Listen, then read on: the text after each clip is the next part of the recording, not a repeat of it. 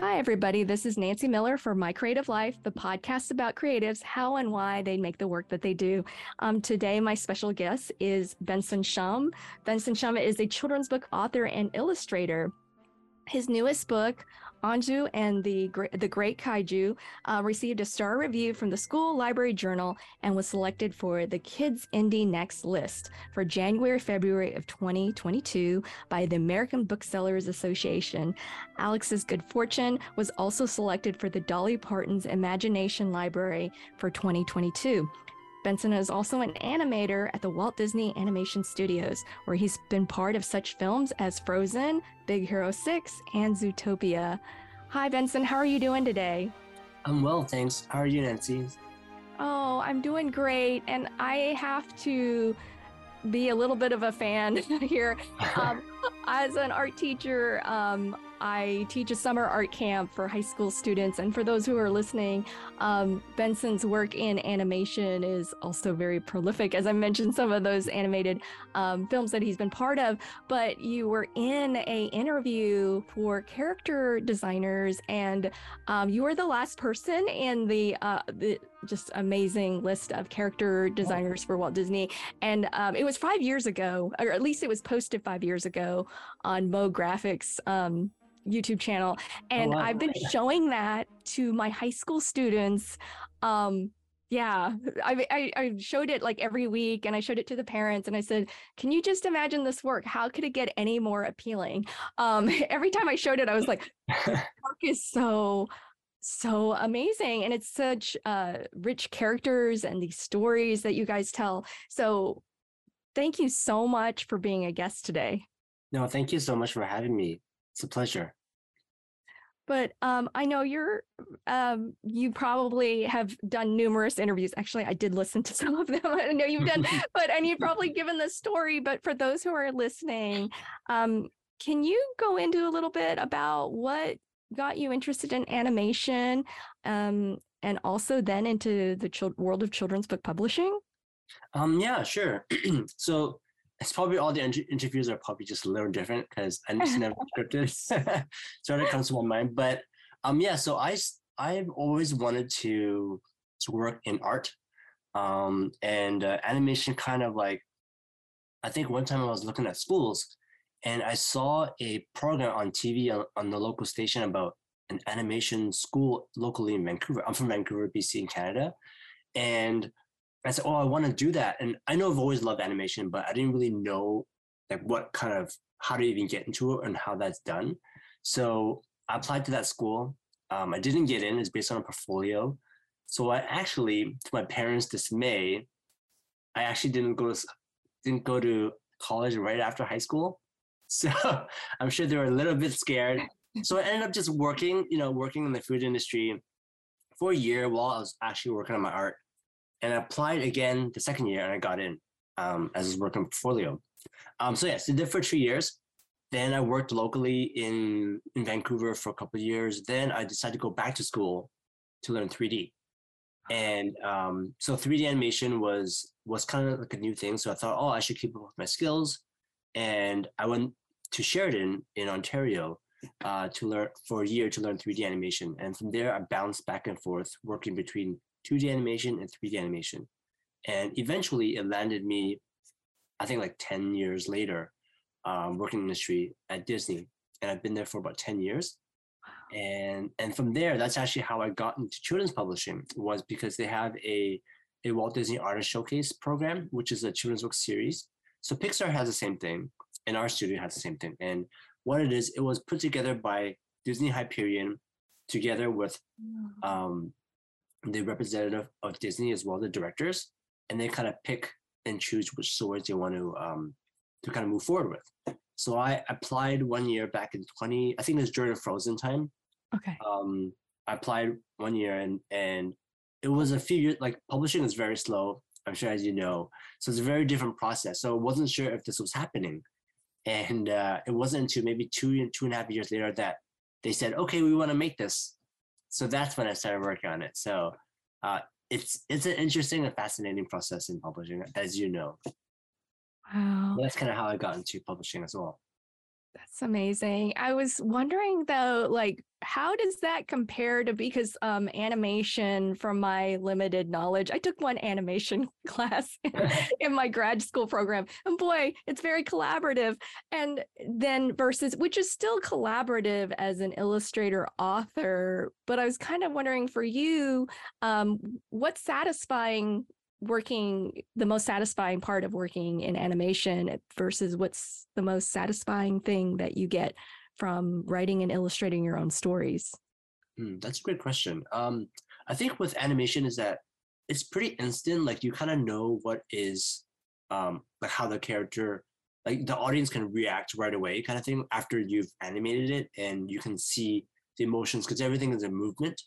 Um, and in publishing, it's like you work on it for a while, and no one really kind of sees it except your editor and your art director until it's out in the world. So it's a little kind of a delayed process.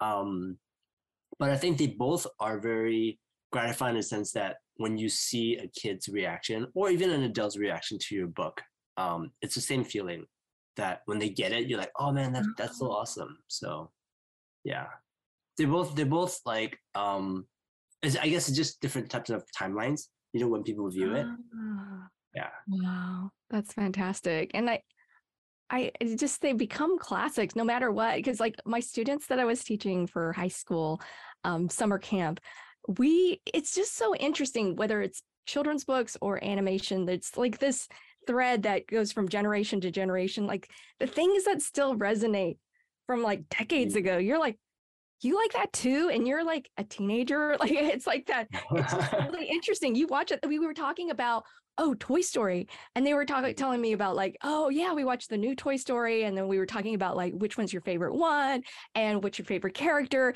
And it's like really interesting to relate to generationally because it's like such a huge age gap for me and my students and it's yeah it's fascinating to me like it's like that common thread and yeah. that um, culture that we just yeah we find um so yeah just delightful and entertaining to uh, watch or read yeah because I, I think i agree like i think that because the stories are also universal and they they kind of span not just ages you know and, t- and time because you know, if it's a good story, regardless of, you know, how old we are or how young we are, we're still to understand it and relate to it. And I think that's probably why they kind of stand the test of time. So I was curious, like for your stories, and um, because you also illustrate for other people as well, but the ones that you are writing and you're illustrating yourself, I was kind of curious, like how do you work through that process of getting that out to send to your agent or your editors that you work with like when it's something that's coming from you um, all the way so i was curious like how do you work through that um you mean like kind of how how i kind of like come up with the ideas or more yeah okay um i think so there's two different methods that I, that happens and i don't really dictate which which way it goes sometimes oh. if i'm ah. illustrating a just a drawing for fun like personal stuff and okay. I usually try to create a story within that one illustration. And sometimes once I'm finished, I'm like, oh, that was kind of fun. Maybe then I'll start to think of maybe there was an, a story that I can elaborate from there. And then I'll start to to write a story based on that painting or that drawing. Um, that'll be one way I would kind of go about sometimes. And then other times I just have an idea that thought, oh, this would be kind of a interesting thing that I just saw, say when I'm out and about on the streets and walking or I see somebody doing something and I would just start to write an idea, and I wouldn't actually have a design or drawing in my like on paper. I might have okay. an idea in my mind, but nothing really fleshed out. And I start with the story first. So sometimes it starts with a story, and then sometimes it starts with with an image, um, and then from there I just flesh it out. And for me, I tend to like create the whole story first um, before I kind of like um, send it off to kind of show uh, show my agent because I kind of want to make sure that what I'm what I'm presenting is something that is um, clear, and mm. uh, so so that way there's no misinterpretation. Oh, cool. So can I ask with your um your story um Anzu uh the great kaiju is that how that started? You had the story already kind of or did you have that image of the characters first? Yeah, so so for Anzu the Great Kaiju, um, that one actually came from a story first. It was an idea, Oh, and yeah, and then and then I would like probably do a little sketch here and there, but I wouldn't really work on it too much. I'll kind of flesh out the um the story first, and then I start to go into the drawing side.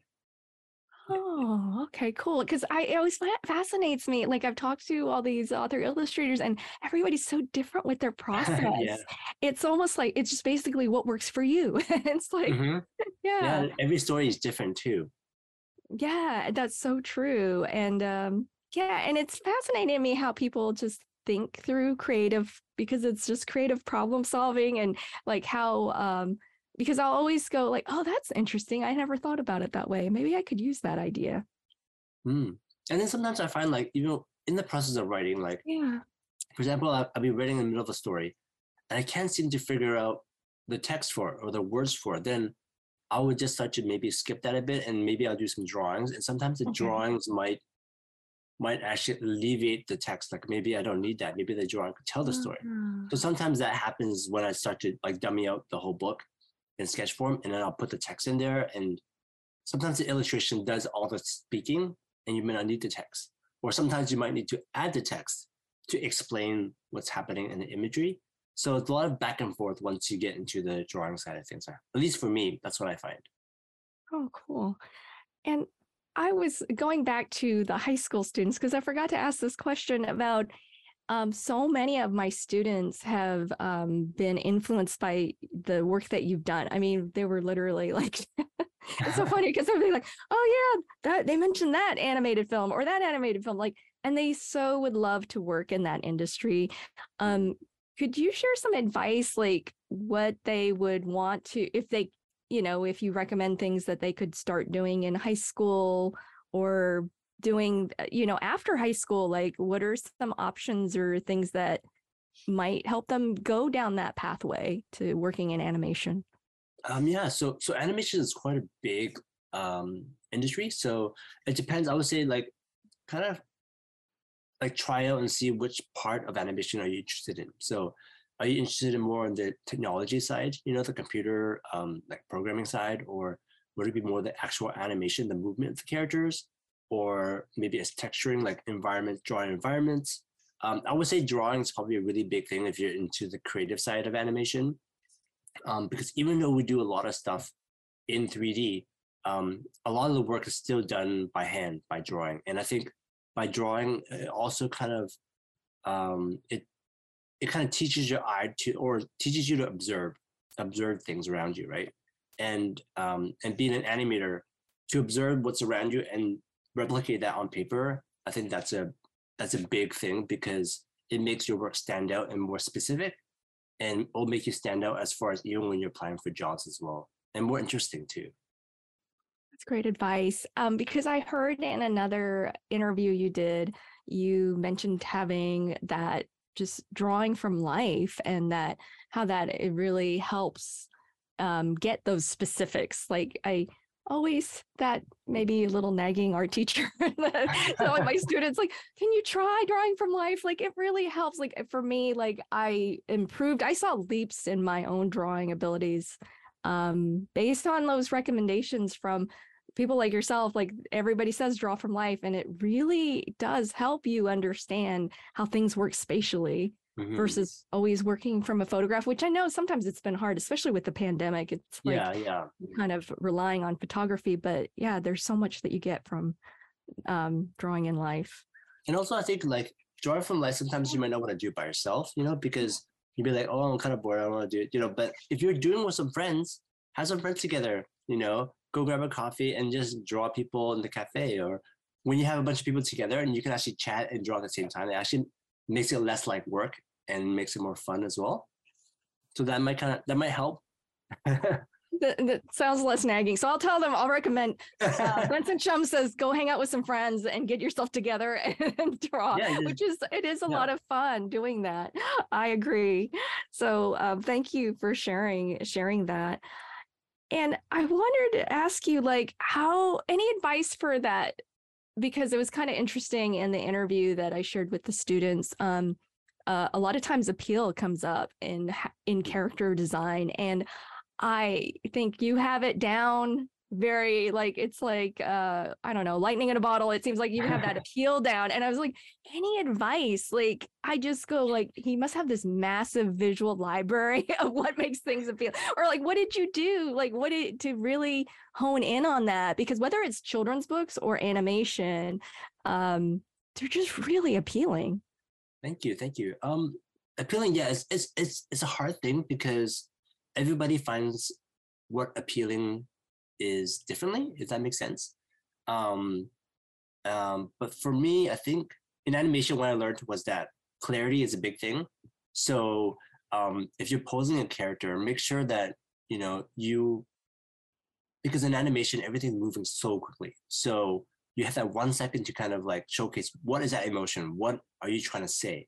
So I try to do that in my posing when I'm doing books as well, because even though you can stare at the page for a while, uh-huh. um, you still want to be able to get the emotion across. So um, appealing is not just in the drawing. I think it's in the emotion of the character or whatever it is that you're trying to convey.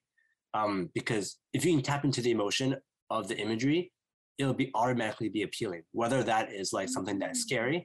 or something that is um, like really beautiful or do you, do you know what I mean? You want to tap into that emotion, and that emotion equates to uh, appeal, um, and also expression, right? You want to make sure that the character is clear in its expression, and that would automatically become more appealing because you can read into what the character is thinking. Does that does that make sense? Yeah, it does. Because I um I, you know, I'm always looking for different ways to explain to my students because everybody thinks through things differently mm-hmm. and then helping them understand like, well, this is one one of the things that helps us understand that that character's appealing and like, definitely what you hit upon saying like it's different for every person and then but that idea of tapping into the emotion that is that is extremely helpful and i think also with appeal like you know find things that you find appealing and just kind of draw them like you know you can just copy them and do practice you know mm-hmm. to see what is that artist doing that that you really like um and then inherently after a while you know when you start to do your own create creations you you probably adapt a bit of those sensibilities that you've been okay. practicing drawing um yeah so that's another way to do because i i remember I used to always, well, I still do it once in a while, where I'll, I'll, I'll find a drawing that I really like and I'll just try to copy it. Like I wouldn't trace over it. I'll uh-huh. try to copy it just by looking, and it won't look, look exactly the same. But by the act of doing it, you are already sort of like learning a little bit of, of how they're, you know, um, how they're approaching it as well. So that's another technique that that you could use. Oh, thank you for sharing that. And you've been able to manage having this animation career and this children's book career um, all at the same time. It's fascinating to me. You must be so, so busy. And I can't imagine um, trying to do all that heavy lifting of doing both like that. Um, is there any advice you have for those starting out, um, say with children's book uh, books? How did you you know, I know in your case you had you mentioned the the kind of that running in-house um, mm-hmm. contest for the Hyperion Disney. But say if somebody um, doesn't quite have that avenue and they mm-hmm. want to get into children's book writing and illustrating, is there anything that you've seen that kind of has been helpful for people to get their work out there? Um, yeah, I think I think um, joining an organization. I think you're familiar with SCBWI, right? Yes. So I joined them and learned all about the publishing side because once when I was making my book mm-hmm. through the Disney Avenue, I actually knew nothing about publishing, so I felt like I made that book in a bubble. And oh. after I made that book, then I went and learned and researched about the SCBWI organization. Um, I think joining that is great. Um, I think as far as the the creative side of things, reading is a is a big thing. And I noticed that when I read a lot of like whatever genre you're interested in, read a lot of that, and that actually helped you improve, um, and like at least prove in your like what is publishers looking for, and also mm-hmm. improve in your writing as well. Because what is being written now is very different than what's been written 15 years ago, um, and also being exposed to the different types of art in publishing. I think that's one thing really great about publishing is that when in an animation, everything starts to feel the same roughly, you know, design wise and story wise. But I feel like books it's it's open wide, which is which is amazing. You know, there's not one way to tell a story. You know, there's always a structure, but there's so many different types of stories out there and different perspectives that we don't really necessarily get in film or or TV. Um, so I think that's why I know, that's a, I'm kind of going off topic, but oh no, it's okay. I Um, find it fascinating. yeah, that's why I think like publishing is it's amazing in that aspect. Um, there's I feel like more opportunities to tell your own stories. Um, and as far as getting getting into, I think yeah, SCBWI reading and meeting people in the community. You know, like how you know Nancy, you and I got introduced was through Kim Hua, right? And I met Kim Hua. I don't know if she told you. We met at a a book event at my book event at Vroman's, Oh, and then we just kind of kept in contact. And and it's so fascinating to see her journey into publishing. So, yeah, she's and I so think community is nice. a big thing. Meeting other people that are interested in the same things. Yeah, and and the people in the in the community are so nice. Like as you, eh, Mhm. she's so nice. I was like, I think, um, I oh yeah, the reason why I met actually through Twitter, Yeah. it was in through email. It's so funny because it's like I feel like I I and I met her via Zoom, but I've never met her in person. She's so nice and the reason why I met her is because um, when I got an offer for an agent, as I was looking to talk to other illustrators who were represented by the agency, she was one of the ones that replied back to me, and she was so Mm. nice, and she just offered some, you know, free advice. Like she didn't necessarily, you know, she didn't even know me. It was just a, just you know, e- reaching out through her website, and um, after that, we just kind of kept chatting back and forth and everything. And then I um, interviewed her, and I was like, wow, such an amazing um, journey she's had um, to Mhm. being a published author and illustrator. So I just was like, um, yeah, so wonderful community of people. Yes, definitely. Yeah. Um, I think that, I think that's one one really nice thing about animation and also publishing is that the people are very generous with their time and just really kind people. You know, especially because we do work in the kid lit realm. You know, that um, we all tend to be more empathetic as well, right? Having to work in this industry. So Yes, that's very true. And I was wondering, because you wear so many hats as author, illustrator, and uh, animator, do you have any advice for? I don't even know if there's really work-life balance, but I always try to ask for uh, what helps people kind of manage those things because I felt like um, I don't I don't know. It's just really hard to stop working sometimes and make sure that you're doing things that are healthy, like getting out and talking to friends. Is there um, any advice you would give to um, creatives to help them somehow manage it? Or yeah it's it's a hard one right like work life Mhm. balance you know especially when when you're when you have two jobs you know like yourself you know teaching and also making books um it's i i think it's kind of giving yourself boundaries like Mhm. parameters of of um like the, the life side of things you know so um i tried to you know not always successful but like i try to have like at least a day a day to not do that to not work um because you know i work nine to five for for my disney work um and the book stuff i have to do it after hours and if i have a deadline coming up then i might work late into into those after hours and maybe on the weekends um but because you know publishing sometimes you have a lot of work at the beginning and then the be- you know once you submit it you know you're waiting for notes so then there's a bit of a lull um which kind of works out because it gives you time to to kind of like breathe and and and have that the life side of balance. Uh, but yeah sometimes it's hard especially when you have two deadlines coming up at the same time you know whether it's my day job stuff and also my publishing stuff and that's when it gets a bit stressful. Um but i do just hope that it doesn't you know go on for too long you know? Mhm. one of them kind of ends earlier or at least finishes a little earlier and then i can have that bit of a balance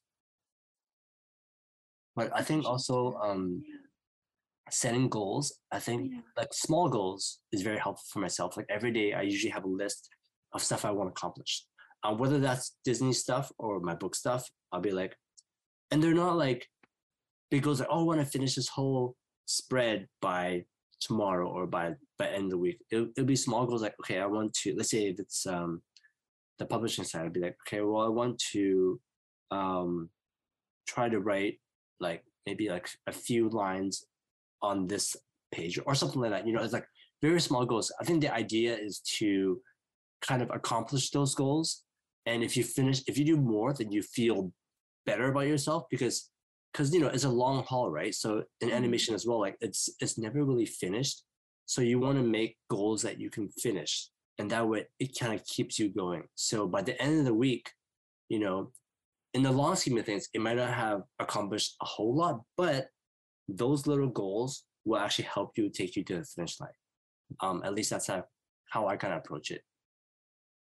Well, that's great advice. I feel like any little bit you get done, because there's some days I go like, I really think I just replied to some emails, and I think that's all I got done. And I'm just like, I've started giving myself a little bit of grace and understanding. Well, you know, we all work at different paces.